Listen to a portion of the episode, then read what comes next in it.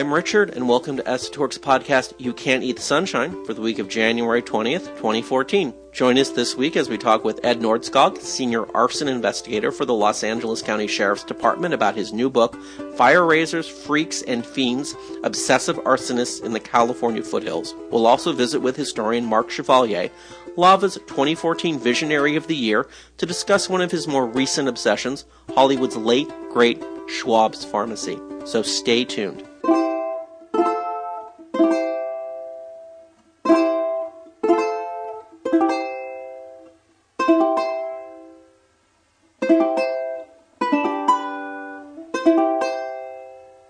Los Angeles. El Pueblo, Lotus Land, the City of Angels. The Day of the Locust, the slide area, where all the fruits and nuts ended up when they turned the country on its ear. But you and I were born here and don't mind a few oddballs in the mix. They add flavor. Growing up in Cheviot Hills, my compass pointed straight to 5th and Main. As a kid in Hollywood, I was forbidden to take the bus to the Central Library, but I did it anyway. Because you've got to start at the center to understand this confounding and fantastic city. Which makes nonsense of history and breaks all the rules. Reyner Banham said that. He taught us well. In the 1980s at UC Santa Cruz. Now on our tours and in our time travel blogs, we're continuing the conversation. Raymond Chandler's Los Angeles and Charles Bukowski's The Birth of Noir. Route 66, The Lowdown on Downtown. The real Black Dahlia. Positive public space, endangered landmarks, forgotten lore, Memory maps, mysteries, murder. the allocation of resources, The hidden forces that shape public policy. Skid Row, Bunker Hill. preservation, Restoration. redevelopment, It's a four letter word. Los Angeles. You can't eat the sunshine, but you can drive around and take a long, hard look And listen to the stories. and pass them on. Why are we doing this again? Because we love the place with a passion that goes beyond sense or reason. So did Reyner Banham. So we did. Now let's begin.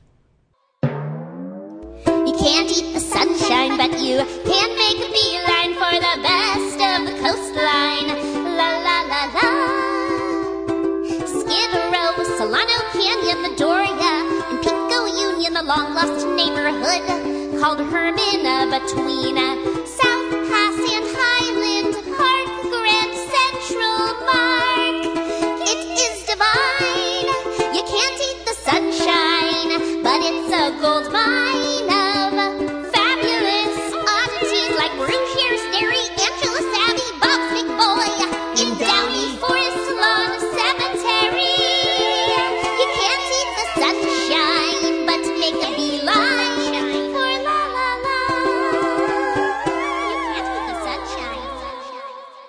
Welcome, everyone. Thank you for listening to our podcast, You Can't Eat the Sunshine, for the week of January 20th, 2014. Kim, it's, it's great to be back, isn't it?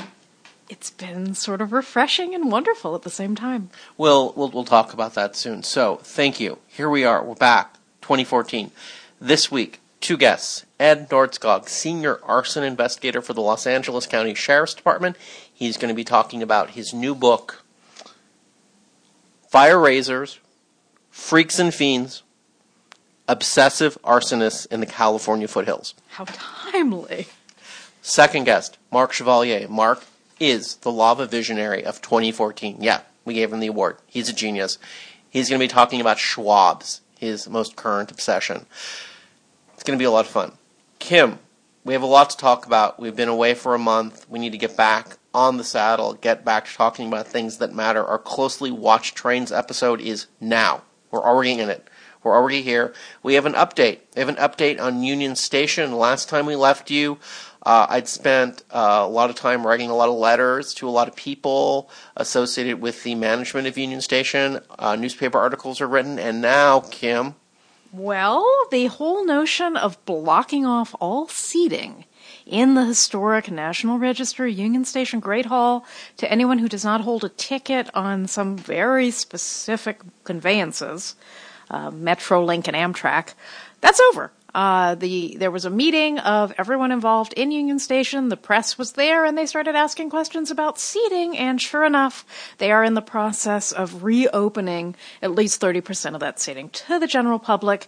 The uh, article that was in the Times, which we will link to, was really quite heartbreaking and I think terribly important because uh, all of the media that was coming out of uh, Metro about why they were blocking the seating made it sound as if, you know, basically it had turned into the black hole of Calcutta in Union Station with homeless individuals who were just really argumentative and dirty and nasty, harassing the humanity that attempted to use the station in other ways. And in the LA Times, there's a story about a woman who escaped from an abusive home with her kids and ran so quickly that she had no shoes and was trying to get home at Christmas time. I mean, come on. We're human beings here. It's a beautiful, important building. There are better ways to deal with antisocial behavior in public places than simply making it impossible to sit down. So let's hear it for Union Station, making some progressive choices and reopening that seating.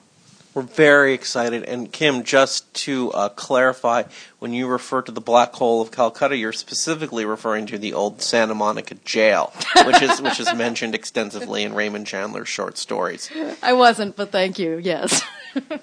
All right, just uh, we we still have a lot to talk about, but just in case those that are wondering what what we did while we were off, well, what we did was was go uh, be very much in the thick of pre-press for your novel, Kim. But we'll get to that in a second. Um, in in the course of We've of- been on vacation. Ha. I, I, I wish Yes. we were on vacation. Just, we're going to throw out some, some links for you. You wonder what Richard's been thinking about in his time off. Uh, I've been thinking about PenFlip and books as platforms. We'll, we'll include those links just, just so you, you're, you're not scratching your head. PenFlip is a version controlled collaborative writing platform. Uh, it is not, I, I, it's, it's built on top of something called Git, which is version control. I used Git to keep my wife and I from killing ourselves in pre-press for her novel. Um, but what I didn't do, because I didn't find it till too too late in the process, was PenFlip, which is a way for um, Kim and I to make corrections on either one's manuscripts, and, and, and to let Kim's word be the last one.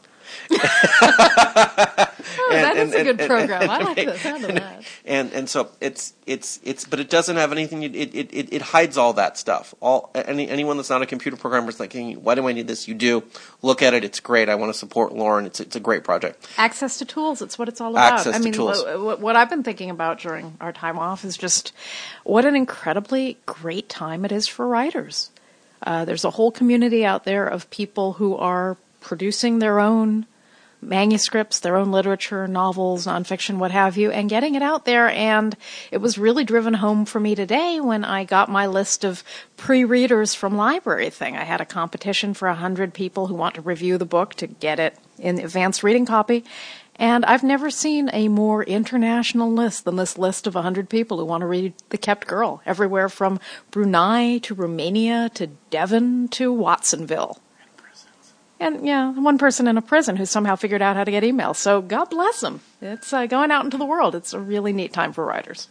right and just the last the last link we'll leave you with as to what richard thought about on on his month off from podcasting books as platforms which is exactly what you were just what you, what kim just said i just said again in in a very short sentence books as platforms i'll leave it at that it just the promise of the ebook it's it's really interesting um i will leave you with simply this kim and i for a long time oh we solved the the chandler map problem didn't we Not yet, but we're, We're- we have some Kim- Kim- interesting Kim- things coming down the pipe. Kim, Kim, Kim and I fight about two things. We fight about maps, and we just solved that problem over the holiday. And we fight about the app, whatever this this Esotouric app is. And about two and a half weeks ago, I realized that an ebook is an app, and it's it's it's the best app I could possibly make. So um, that having been solved, we're, we're getting along much better, and, and everyone will be happy for that. So we're to move on. Okay. Right. Streetcars. Um, Kim, you oh, sent wait, me. yeah, back to the closely yeah, watched yeah. trains and things that drive us crazy. Right. So, Kim, you sent me an interesting article. I liked it. I just want to throw it out there. Uh, it's it, it pulls the lens back on the streetcar debate. Do they work? Do they not work? And it, it talks about the fe- at the federal policy level why funding exists and how funding exists for streetcars and, and why everyone's talking about streetcars now. It's it's I, I found it really nice to change the change the lens on that argument and look at it from so far away. Yeah, and of course just the lobbying that goes on because who wants a streetcar more than someone who's putting millions of dollars into a piece of property? They lobby really hard. It's something to think about. Kim, we had dinner with um, a lot of people at City Think for LA Magazine two weeks ago, and, and one of them was Nathan Masters, and he was in a really well, he's in a really good mood because it was a great event. But I think he's pretty proud of, correctly so, of the article he just put out for Los Angeles Magazine about the recently reopened Ace Hotel in which- the Texaco building. Right, the the, Tex, the Texaco building, 1927, Walker and Eisen. It houses the United Artists Theater, which is, of course, the showcase for the production company, studio, distributor, United Artists. Super fantastic, great article. Uh, just we're uh, we- we're we're, we're we're really excited. We've been talking to Yael at Ace, which has now converted that office theater into a hotel, and we're just very excited about uh, getting people into that space because everyone wants to know, and a great way to start to know is, is by looking at, at Nathan's article in Los Angeles Magazine. Yeah, and the and the UA we've always talked about it as the UA rather than the, the Texaco just because the theater is so prominent. It's been such an interesting preservation conundrum because it was a beautifully preserved theater that wasn't really being used in a theatrical format um, unless you consider preaching theater, which of course in Los Angeles we have a long tradition of preaching as theater. But when Dr. Gene Scott passed away and his widow took over, uh, she was a lot less welcoming, I think, than even Dr. Scott was, and and he was always a little persnickety about who came, you know, to actually attend his um, lectures, his his presentations. Sermons. Sermons, thank you. Uh, it's hard to think of it as a sermon when there's a cigar in your hand. So it's nice to know that this this is now accessible as a space where you can walk in, you can gaze up and wonder at these beautiful murals. Are they Heinsbergen murals? They must be. Yeah. These beautiful Heinsbergen murals, and there won't be a big beefy security guard ready to pounce on you because he thinks you're going to assassinate the woman who is preaching. Um, so God bless the UA. God bless Dr. Gene Scott for maintaining it for so many years, and it's wonderful to have it, you know, a public space again. All right, we're gonna. We're, Broadway is always on my mind. So the Ace Hotel is is going to be a, a foundation of. A, yeah, look forward to it. Okay, Kim. Richard. LAPL is now open again on Sunday. Baruch Hashem. Yeah, um, Measure L, which had to be put actually into law because our previous mayor just thought it was a really great idea to take all of the library's funds and uh, steal them. Yeah, basically. Uh, library never had to pay uh, for things like water and power before, and it became impossible to maintain the library as a functioning seven day a week space. It, it is uh, now open on Sundays again, and thank goodness. Your tax dollars at work, please go and use it. The librarians are not so happy about having to work on Sunday, though, so please be extra nice to them. You can bring cookies, you can simply smile, and don't be a pain in the neck. Thank you. Kim, Tim, Tim Youd, Tim Youd, our friend, the performance artist. He's been interviewed on our show before. He was typing post office, Bukowski's post office in front of Terminal Annex. In the back of a in- flatbed pickup. Just whatever. It was cool. Okay. No, Tim's genius. Okay, so Tim is about to begin in about uh, 10 days his Raymond Chandler cycle. He is starting with Farewell My Lovely at hanging off the, the edge of the Santa Monica Pier. He's going to type Farewell My Lovely. Tim Youd is a performance How can you artist. type while hanging off the edge of the? okay, look, uh, You're you're you're being no, poetic. at no, this I'm point. not. Okay, No? so Tim types. Kim, you're going to explain to everyone what exactly what he does in a minute. He's starting on the Santa Monica Pier. Uh, Jim Harrison is one of the managers of the Santa Monica Pier. He has been a visionary in bringing interesting things to this public room they have at the edge of the pier, which literally hangs over the, the western edge of the pier over the ocean. Our good friend Paul Sand just put on that Brechtweil song spiel that uh, we interviewed him about. And it's back. It's and- yeah, ongoing. Yeah. Yes. So so a lot of really great stuff is happening at the Santa Monica Pier. Tim is just one of them. And Kim, just quickly let everyone understand exactly what it is he'll be doing. He'll be doing this Santa Monica Farewell My Lovely. Uh, he'll be going to Hollywood for Little Sister.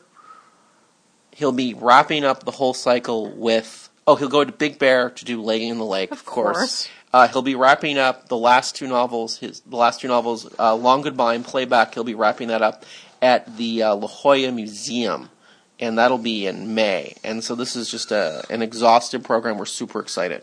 Kim, I, I, I want you to quickly explain to people uh, what what it is that, that, that Tim does. Well, um, Tim is a visual artist. He he does a lot of different medium of work, but what he's decided to do for these performative pieces is to sit down with a typewriter, specifically the type of typewriter that a writer that he respects and admires used in their life, and to type the complete manuscript of one of their iconic works, or in the case of this Chandler series, several of them, um, the thing that makes it sort of special and different than just copying is he uses a single sheet of paper with a carbon behind. So by the time he finishes a long novel, he usually has a lot of really interesting holes and nooks and nicks and crannies, and it's um, it becomes a, a diptych that is then displayed. It's pretty special work. Yeah, he's he's an utter genius. Okay, so look for that. We'll we'll post some links and we have a URL for the Santa Monica Pier typing. We'll we'll get that to everyone. All right, uh, very quickly, we need to wrap up closely watched trains.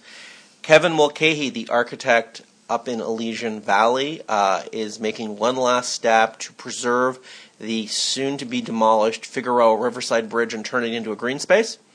Nice article by Louis Sahagun in the Times uh, a couple days back. We'll link to that. Keep those letters and emails coming. Keep on the Department of Engineering. I think they can, they can do it. Kim, I Richard. want to uh, I want to quickly I want to quickly look ahead to some upcoming events. I know there's an event coming up that you're particularly excited about the uh, the uh, launch of your book. Your book will will become available in print very soon. That's true. On February 1, the kept girl will be out in the world and she'll have to fend for herself, but she's a plucky maiden and I know she's going to be okay. We've got a bunch of really neat events that are coming up in the queue. Um, there's a big book release party on the 13th of February at Skylight where everyone is welcome to come and hear a little bit from the book and drink some beer and celebrate. I'll be doing Noir at the Bar on February 9, Sunday, and um, I think we maybe have a special little kept girl themed lava salon in the works. So stay tuned. There's a newsletter, um, and we'll keep you posted about all that book related fun. Perfect. Thanks, Kim. All right. Uh, the last event I want to throw out before we move into the interviews is, of course, uh, Darrell Rooney and Mark Chevalier will be speaking at the January Lava Salon. That's Sunday, January 25. Darrell will be talking about Jean Harlow. Mark will be talking about Schwab's. Uh, this inter- this this presentation for Mark is important because he's going to receive the Visionary of the Year. He's going to be named. He's it. He's it. He's the Visionary of the Year. He's a genius. So come to that see what it's all about. Darrell and Mark are gonna they're gonna knock it out of the park. I want to get into the interviews. They're really great, and I want to get to them. Our our first interview will be with Ed, so I'll introduce him. I'll introduce him first. Ed, senior arson investigator, Los Angeles County Sheriff's Department. He's going to be talking about his new book. It's about arsonists you want to know about in California. I, I want to apologize to the listeners. Um, we we meant to come back online with the podcast last week before Ed's Crime Lab. Too bad. Well, we didn't because we had some some issues with we had some pre-press issues we had to get through. We also only had like five seats left at the crime lab, so I didn't think it was Right. a good idea to necessarily get people's hopes Anyway, up and, and Ed- have them be disappointed. Ed's so. going to talk for the last couple of minutes of his podcast about the history of bombing in America, 1876 to present day, and he'll be talking about his upcoming crime lab. Ah, that was yesterday. That's okay though. You can still buy his book, and he'll come back next year. And you know, you got to stay more on the ball with the crime lab stuff. Right. So Ed, Ed's a genius. Look forward to that. Mark Chevalier, Lava Visionary 2014, We'll be talking about the history of Schwab's, the corner, Crescent Heights, and Sunset Boulevard. It's going to be fantastic. I want everyone, I want everyone to come to the Lava Salon. He's an utter genius. And so, Kim, unless I've missed anything, and I don't think I have, nope. Nope. Okay. It's just really great to be back. let's take it away with our interview with Ed.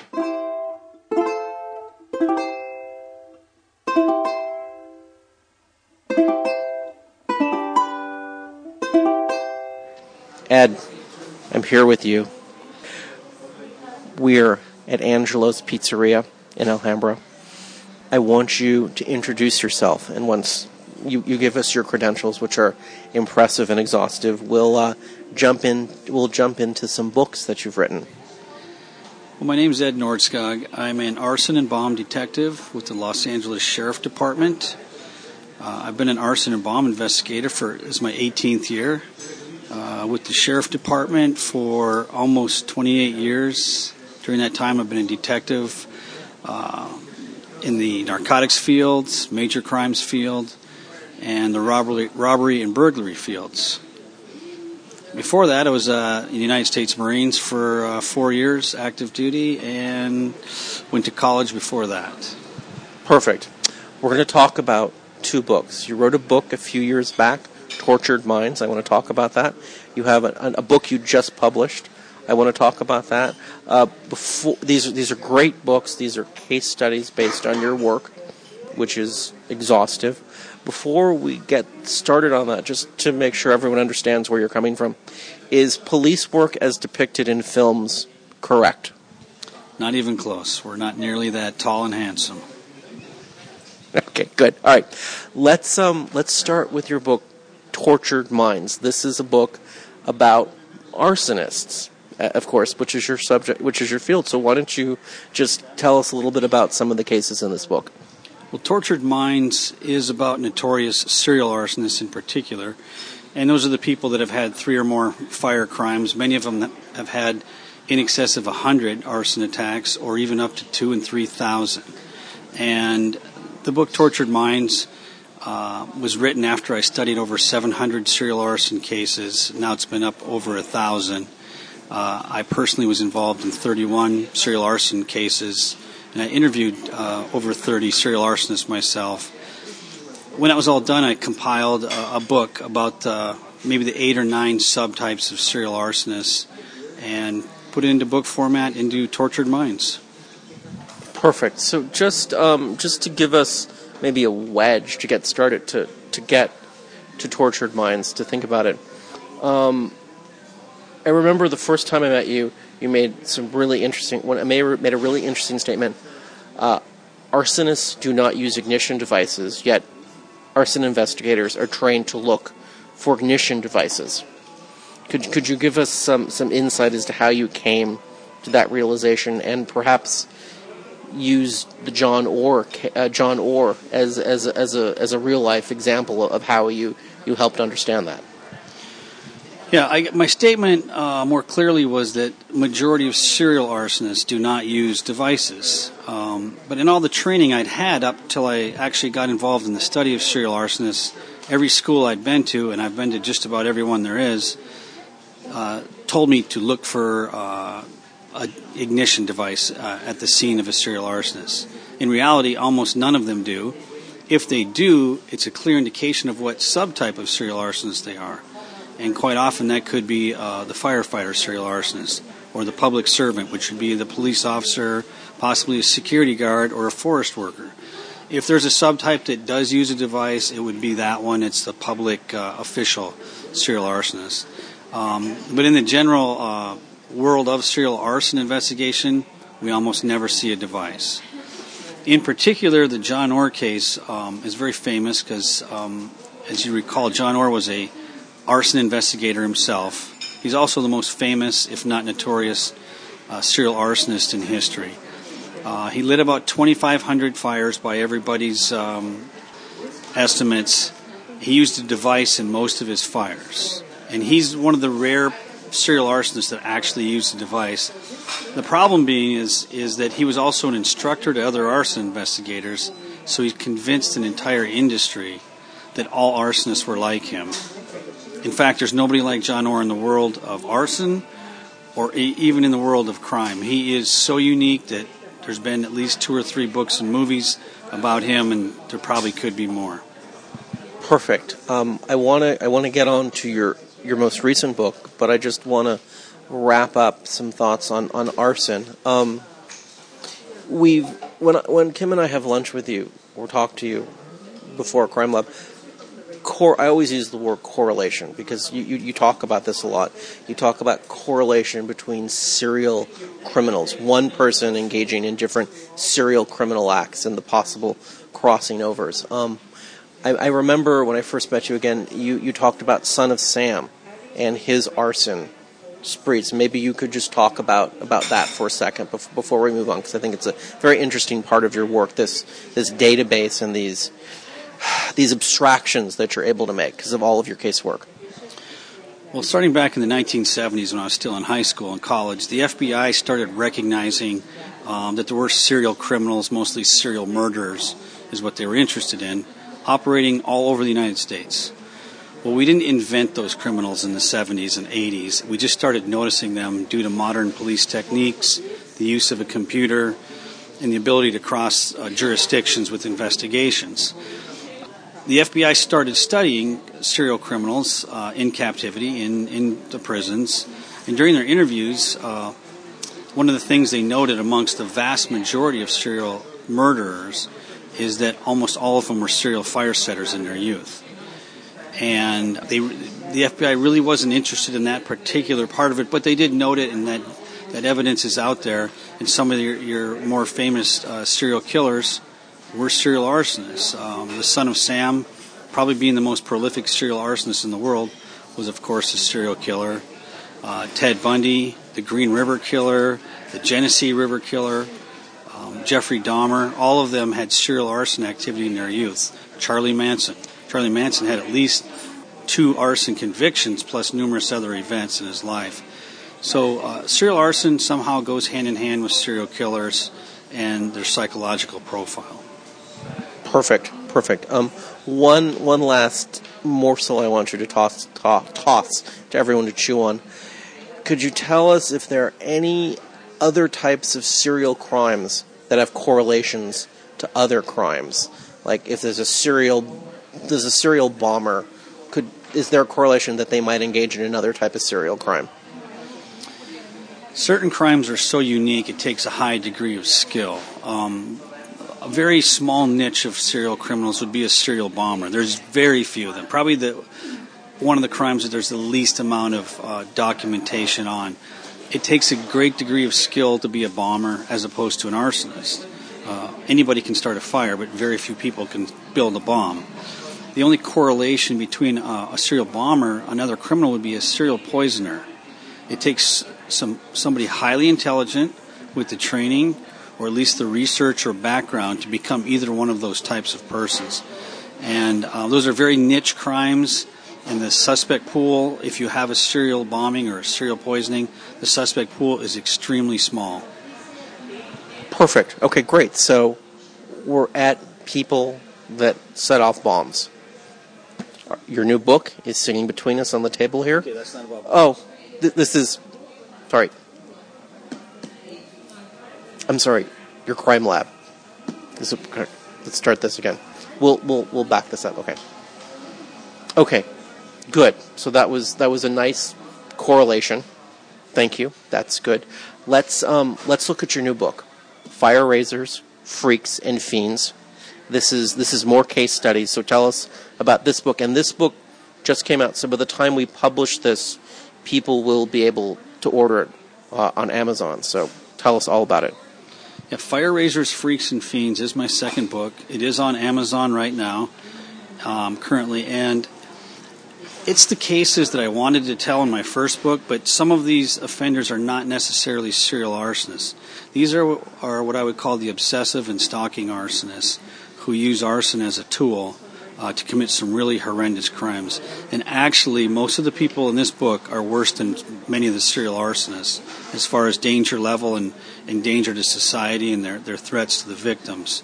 So um, I picked out some of my best cases. Um, and five or six more of some friends uh, in the business who had these unique cases up and down the state of California. And these are the truly dangerous, most dangerous of all arsonists. Perfect, perfect. We we talked about bombers a minute ago. We talked about correlations, bombers, poisoners, which is interesting. Next year, in, in January, you're going to do another crime lab for us. Thank you. You've, you've, you've been doing them that we really appreciate it because you're so great. People love you. Your topic is going to be bombing, and and you're going to talk about the history of bombing in America from 1876, basically up to the present. So what I want you to do is I want you just because you just did a great description for Kim and I a couple minutes ago. Tell us how this talk is going to break down into a couple different buckets, different periods, and the different types of bombings. Well, as an investigator, uh, we want to to study a crime. We want to study the motives behind the crime. And shockingly, many many bomb investigators don't even know the majority of motives behind bombings. Bombings are still a fairly rare crime in in modern United States, but it was quite common for the last hundred years or so. Starting in 1876 was the big labor start of the labor movement across the United States. And for a 30 year period, there was thousands of large scale bombings related to the labor movement. Immediately following the labor movement, and somewhat connected, was in the 1920s, was the Red Scare or anarchist bombings. And those were basically bombings orchestrated by recent immigrants um, or people that were thrown out of countries in Europe um, who were involved in, in, in, communist movements and anarchy. Uh, after that, uh, in, by the 1950s, was the civil rights era bombings. And those are probably the ones that people uh, know the least about. These, they include uh, thousands of fire bombings, dynamite bombings, of black churches, Jewish synagogues uh, who supported the, the civil rights movement, and actually the personal homes of just about everybody involved in the civil rights movement. And there's there's so many of these bombings that are still unsolved today, uh, which fall after the civil rights era bombings. Of course, the left wing radical bombings of the 1970s, literally thousands of them by dozens of groups. Uh, there's two predominant groups in that bunch. Um, but there was dozens of other groups, very small subsets that uh, were just very hard to uh, pin down. and lastly, in direct opposition to the 70s bombings was the 1980s right wing uh, bombings and fire bombings. To- totally different groups politically, but with the same sort of attacks. And sprinkled amidst all those bombing waves is uh, organized crime bombings, which were are unique to themselves, totally different than all the rest. And I break down those groups by the tactics they use, the type of devices or bombs they used, and how they targeted somebody. Was it were they targeting a location, an institution, or a person? And by by studying that those events and the tactics, you can tell which group did what type of a bombing. Perfect. So just just to wrap this up, again, another favorite topic of, of mine for you to talk about when we're, we're step back to the 70s to to act to, to the bombings in the 70s you sometimes talk about the supply chain in Southern California of radical groups, uh, starting with, say, Charlie Manson and his followers getting dynamite out of out of the desert and bringing it down. Do you just want to talk quickly about that supply chain in Southern California at that time? Because it's it's an interesting it's an interesting chain to follow. Sure. Most of the bombings all the way up until the 1970s in this country were done with dynamite, which is very plentiful, easy to get, and you didn't even need anything to buy dynamite, uh, maybe a license by the 1970s. By the 1970s, they start to regulate dynamite a little bit, and it was getting a little harder to find. Um, but one of the groups that made some money or or got some uh, something out of dynamite was the Manson family. Part of what they are known for uh, is they were burglars. They were car thieves, and they burglarized construction sites and gold mines in the desert areas above Los Angeles. And part of what they stole was dynamite and blasting caps and those sort of supplies, and they would trade them to radical groups down in the LA basin in exchange for drugs and the radical groups would in turn turn those those uh, that stolen dynamite into bombs, and and the cycle would continue and continue. And part of Charlie's helter skelter, uh, real quickly, is that he um, got ripped off by a black group and got beat up, and his girls got um, assaulted in a bad dynamite deal, if you will. And after that is when he declared helter skelter against um, the various uh, radical groups in Los Angeles particularly the, the black groups. Perfect. Okay, this is going to be a great talk. These are great books. We're, we're going to talk to you again. I, I just I just want to thank you, and I hope everyone comes to your talk in January. Thank you. I hope to see everybody there at the Crime Lab. My name is Pat Adler Ingram. I'm in the Lummis home, and you are listening to You Can't Eat the Sunshine.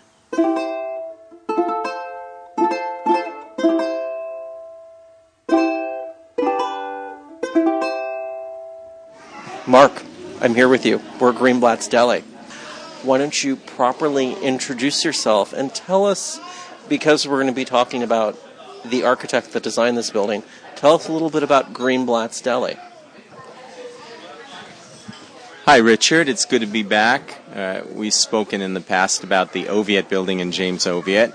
Now we've got a, a new twist in the LA history saga. I'm going to try to present uh, as best as I can. Um, I'm Mark Chevalier, uh, Los Angeles historian by passion, and we are in Greenblatt's Deli. I can tell you about the building that we're in. It was designed by Alvin Nordstrom and Milton Anderson of the firm of Nordstrom and Anderson. And they also designed the building across the street from Greenblatt's, which we'll be talking about extensively today. Perfect. Perfect. So we're going to talk about Schwab's. We're going to talk about the corner specifically. We're going to talk about the south, ah, the southeast corner of Crescent Heights and Sunset. This is the border of the city of Los Angeles, and at the time, unincorporated county of, of, of Los Angeles, County of Los Angeles. West Hollywood incorporated in as a municipality in '84. Yeah. So everything we're talking about, if we should stray west into the Sunset Strip, that's unincorporated land. And I just like to put that on the table for everyone because, as always, things get interesting for law enforcement at uh, intersections of, of jurisdiction. So, let's take a deep breath. Uh, tell us about the corner. Well, the corner, as this uh, place was popularly named, was a misnomer. It really wasn't a corner, it was one side of one short block uh, that went westward from the corner of Sunset Boulevard and Laurel Avenue to Sunset Boulevard and Crescent Heights Boulevard. And uh, this one little block, as I say, the side of the block that faced Sunset Boulevard, uh, became a Hollywood nexus. It was a place where almost everybody in the movie industry, from the top to the bottom, would meet, would congregate, would spend time uh, having a lunch, having a coffee, getting their hair done, uh, buying baked goods, going to the market, and especially uh, uh, getting their pharmaceuticals, making their phone calls, and socializing at Schwab's. Schwab's was in one section of the corner. Perfect. Now, we we we'll, we're going to come back and we'll, we're going to do installments. I think on the history because there's so much. But I because I because I want to get to I want to get to to film agents using Schwab's as their office because that's such a great story. But before we do that, I think we should start at the beginning and talk about a love pirate. Do, do, do, do you want to tell us about Mrs. Paddleford and, and her connection to the corner? Sure. Well, the corner, and again, we're talking about one short block, a tract of land, was uh, developed in the early 1900s. And it was developed as a commercial and a residential uh, tract of land. And in 1920, a woman named Mrs. Paddleford showed up with her brand new husband, Dr. Paddleford, very rich oil man and together they bought uh, three plots on this tract of land, and they happened to be the plots that constituted the corner. Mrs. Paddleford was one of the most notorious American women of the early 20th century, and the press and the public loved her for it. She was known as the International Love Pirate and adventurous. And uh, what can I tell you except that uh, she started off as a oh Yeah, I think I think what we're going to do because because your narrative of the corner is so famous at this point. Um, you actually did your your talk. You you you, you grew out of you, you did a talk for Lava a while back, and you actually did a series of readings to go with your talk at Grauman at, at the American Cinematheque. So what I think Kim is going to do is simply read the uh, the introduction, Mrs. Paddleford introducing yourself to the audience at your last talk. So Kim will be Mrs. Paddleford uh, for a minute. I'm I'm great with that. Okay. I'm ready to be Mrs. Paddleford for a minute. My name is Ellen Genevieve Marion McKinney Irwin Toomey Teal Paddleford Howells Fawcett. You may address me as Mrs. Paddleford, America's international adventuress and love pirate. That's what the world's newspapers have called me for decades. I started off as a Broadway showgirl and wiped out the fortunes and reputations of three multimillionaires. I also stole the finest things from the finest shops and hotels on three continents. In between my husband's lovers and hundreds of unpaid bills, I was locked up at Blackwell's Island, San Quentin, and in jails across Europe again and again. Thank you, Kim. That was that was very good. Mark, I think for for the take, sake of time in this interview, you're going to have to g- tell us what happens to Mrs. Paddleford, and and we're going to have to move on. She's deeply fascinating character. Well, after Mrs. Paddleford and Dr. Paddleford bought their uh, plots of land, they uh, they moved into a giant house on one of them, and Mrs. Paddleford became a society matron, while on the side, uh, taking care of her multiple lovers by uh, by having them stay with her in there when her husband was out of town, and by giving them uh, gifts from her husband's wardrobe, uh, cufflinks, watches, that sort of thing.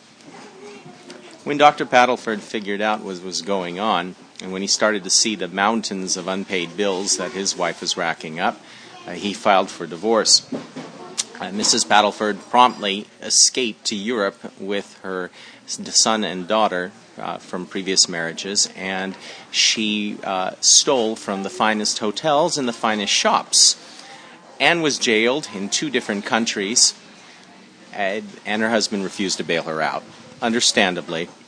When she finally came back, her husband uh, sued for divorce, and she ran off to Mexico, claiming she would commit suicide if anyone tried to bring her back.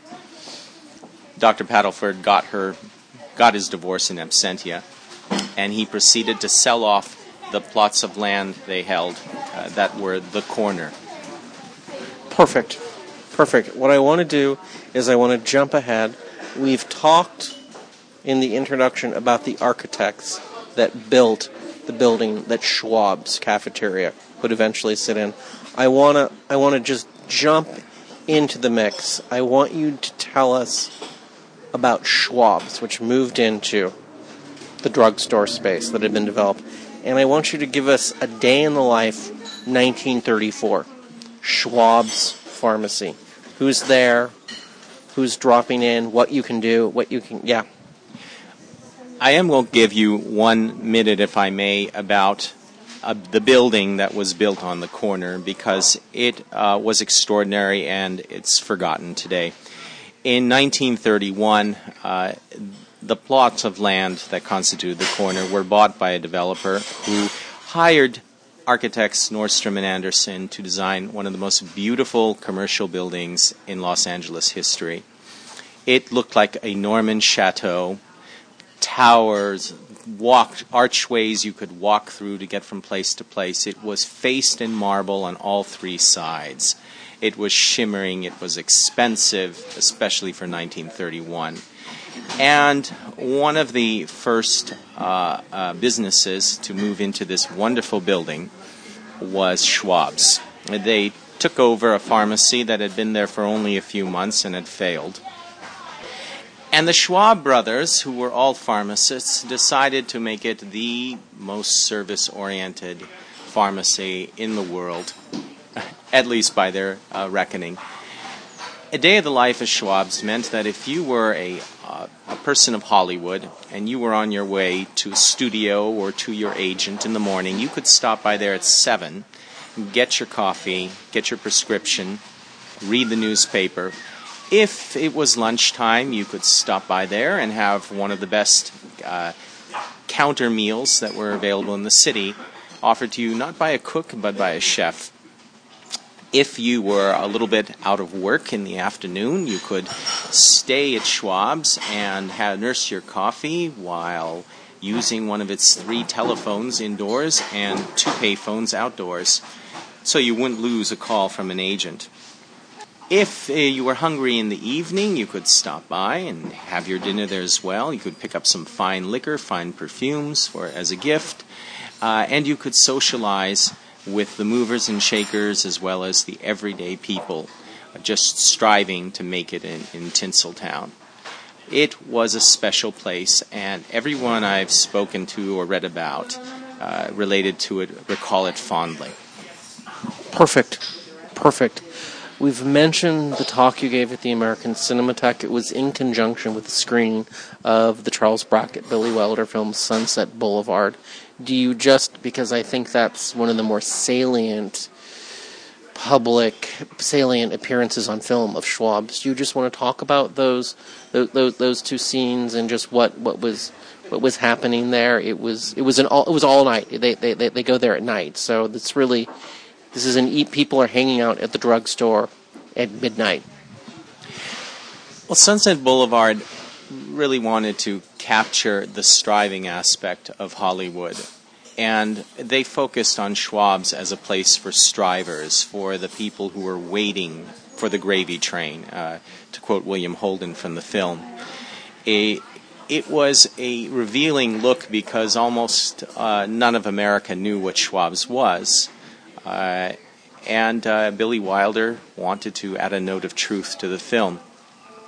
I think it was a somewhat negative portrayal uh, because you really can't see that in the film that Schwab's was considered to be a positive place by people who went there. Uh, you, it wasn't simply a waiting room.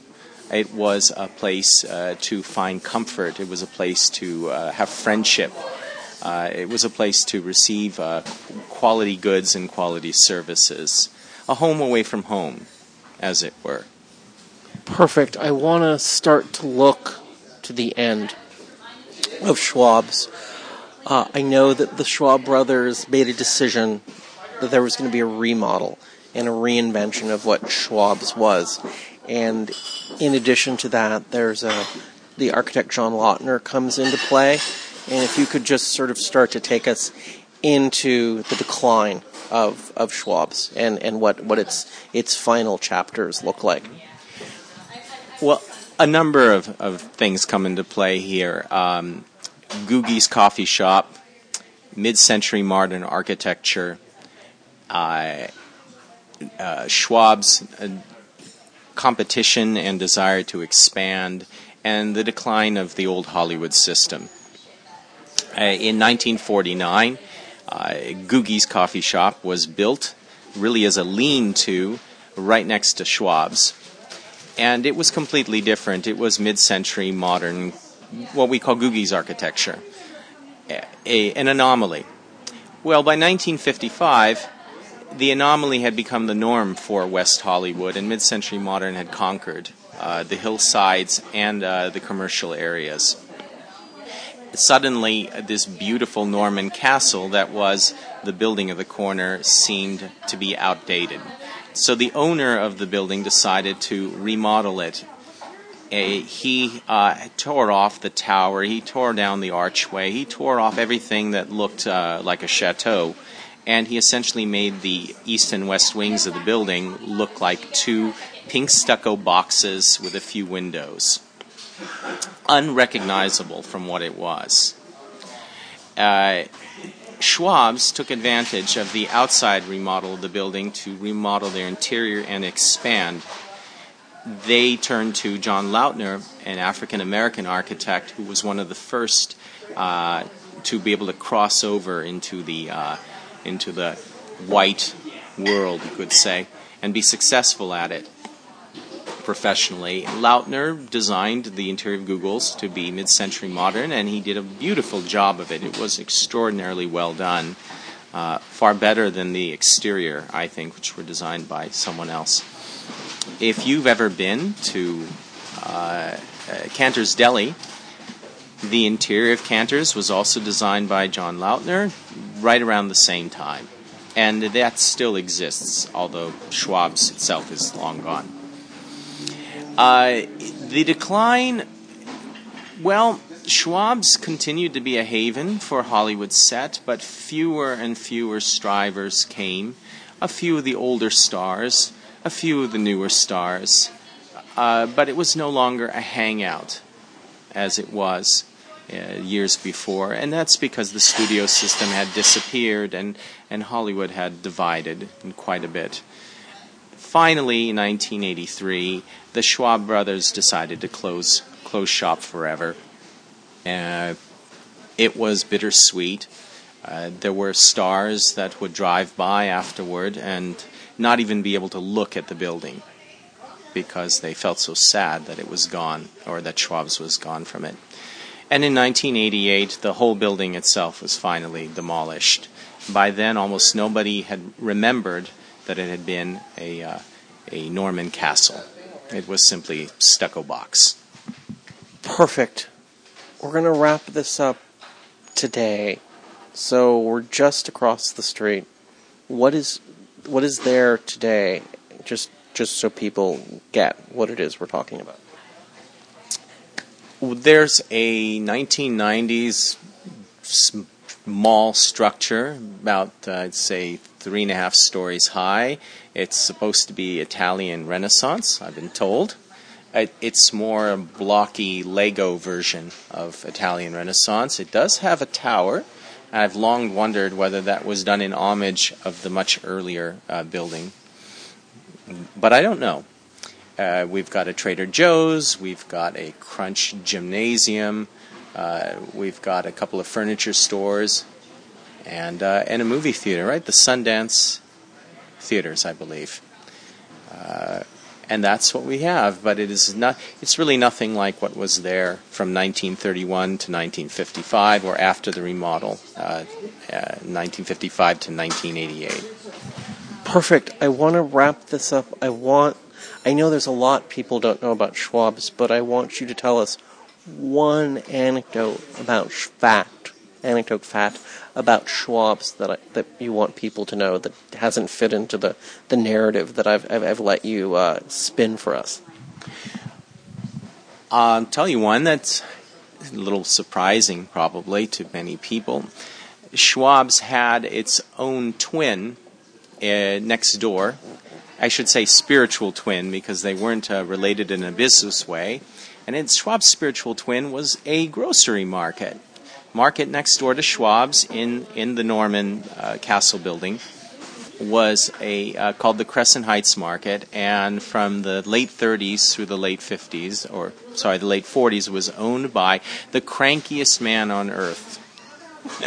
by his own admission, is Sam Rubin. He'd started off in the 20s as a car seat upholsterer, and by the 30s he was a Brooklyn nightclub promoter. Got tired of the mob and came to Los Angeles in the late 30s with a wad of cash. He immediately bought this uh, grocery market in the corner. Nobody knew why, including himself. And he not only owned it, but he managed it day in, day out. He the the goods that he sold did not have price tags he would call out the prices as you were buying them at the checkout counter. If you were cranky yourself, or you were snotty, or you seemed rich, the higher the price you would pay. Sam Rubin had a lot of the Schwab's regulars uh, go over to his market and hang out there when they tired of Schwab's.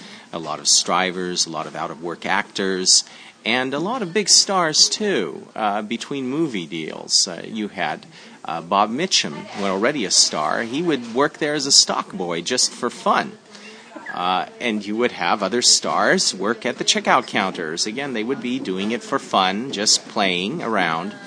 Uh, there were parties there. Sometimes starlets would get up on the checkout counters and start to dance just to annoy Sam Rubin.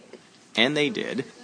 Uh, old actor Wallace Beery liked to start eating the fruit before he would buy it, and that really got uh, uh, Sam Rubin's goat as well. In other words, it was a party in a grocery store, and uh, and Schwab's and the Crescent Heights Market, I think, were, were the true the true brother and sister of, of the corner. Mark, thank you. You've done a wonderful job bringing us up to speed. We're going to come back and we're going to dig in and, and dig into earlier periods and give them a little more time. But thank you for giving us this important overview of the corner. I'm always, always happy to do this. Thank you so much. My name is Stephen G, and I'm here in the Los Angeles Athletic Club, and you're listening to You Can't Eat the Sunshine.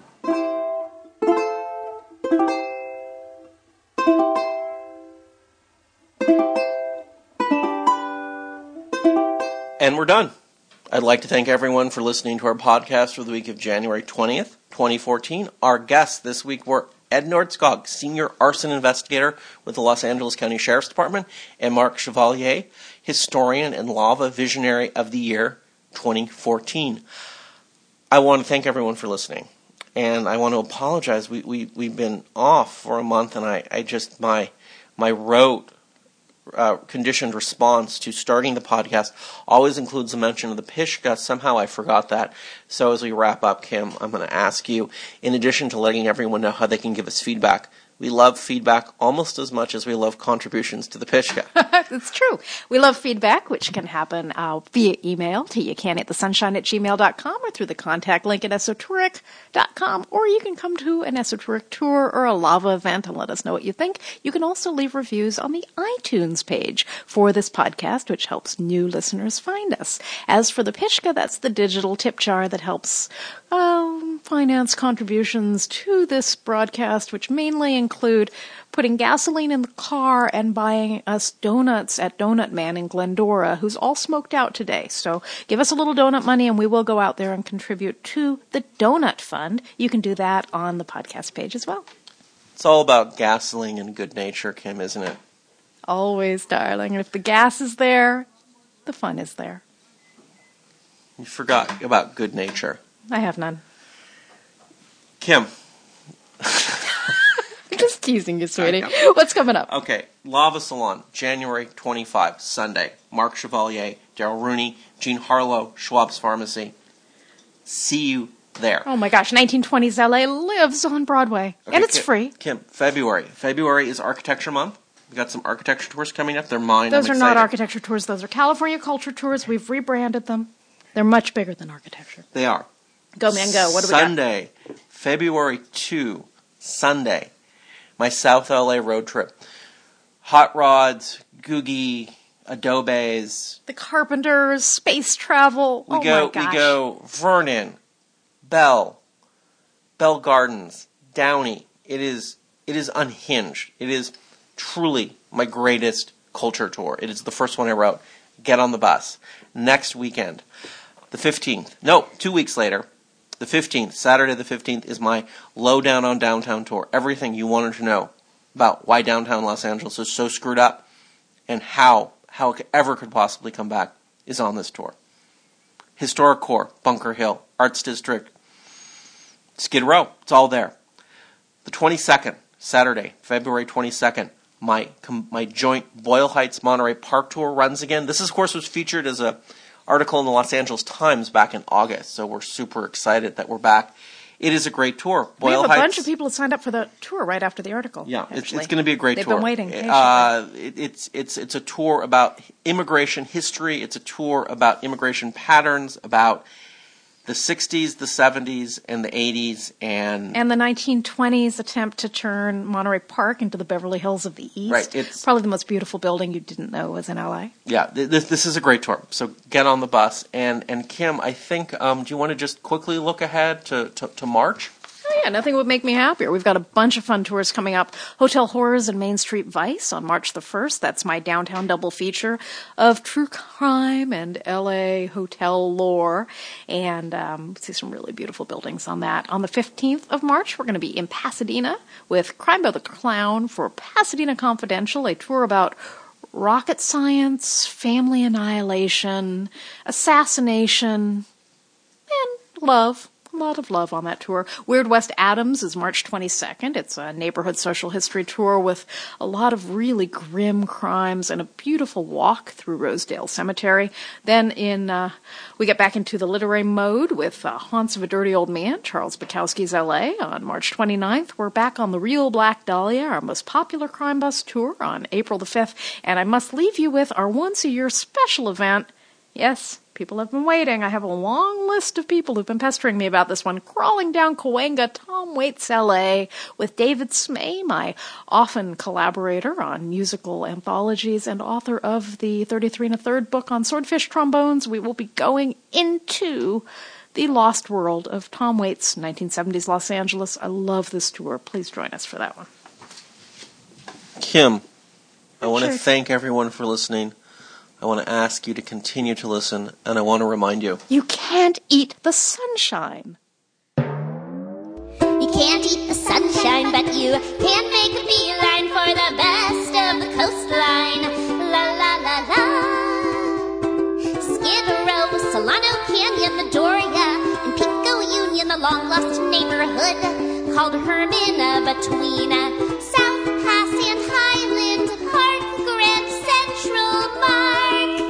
It is divine. You can't eat the sunshine, but it's a gold mine.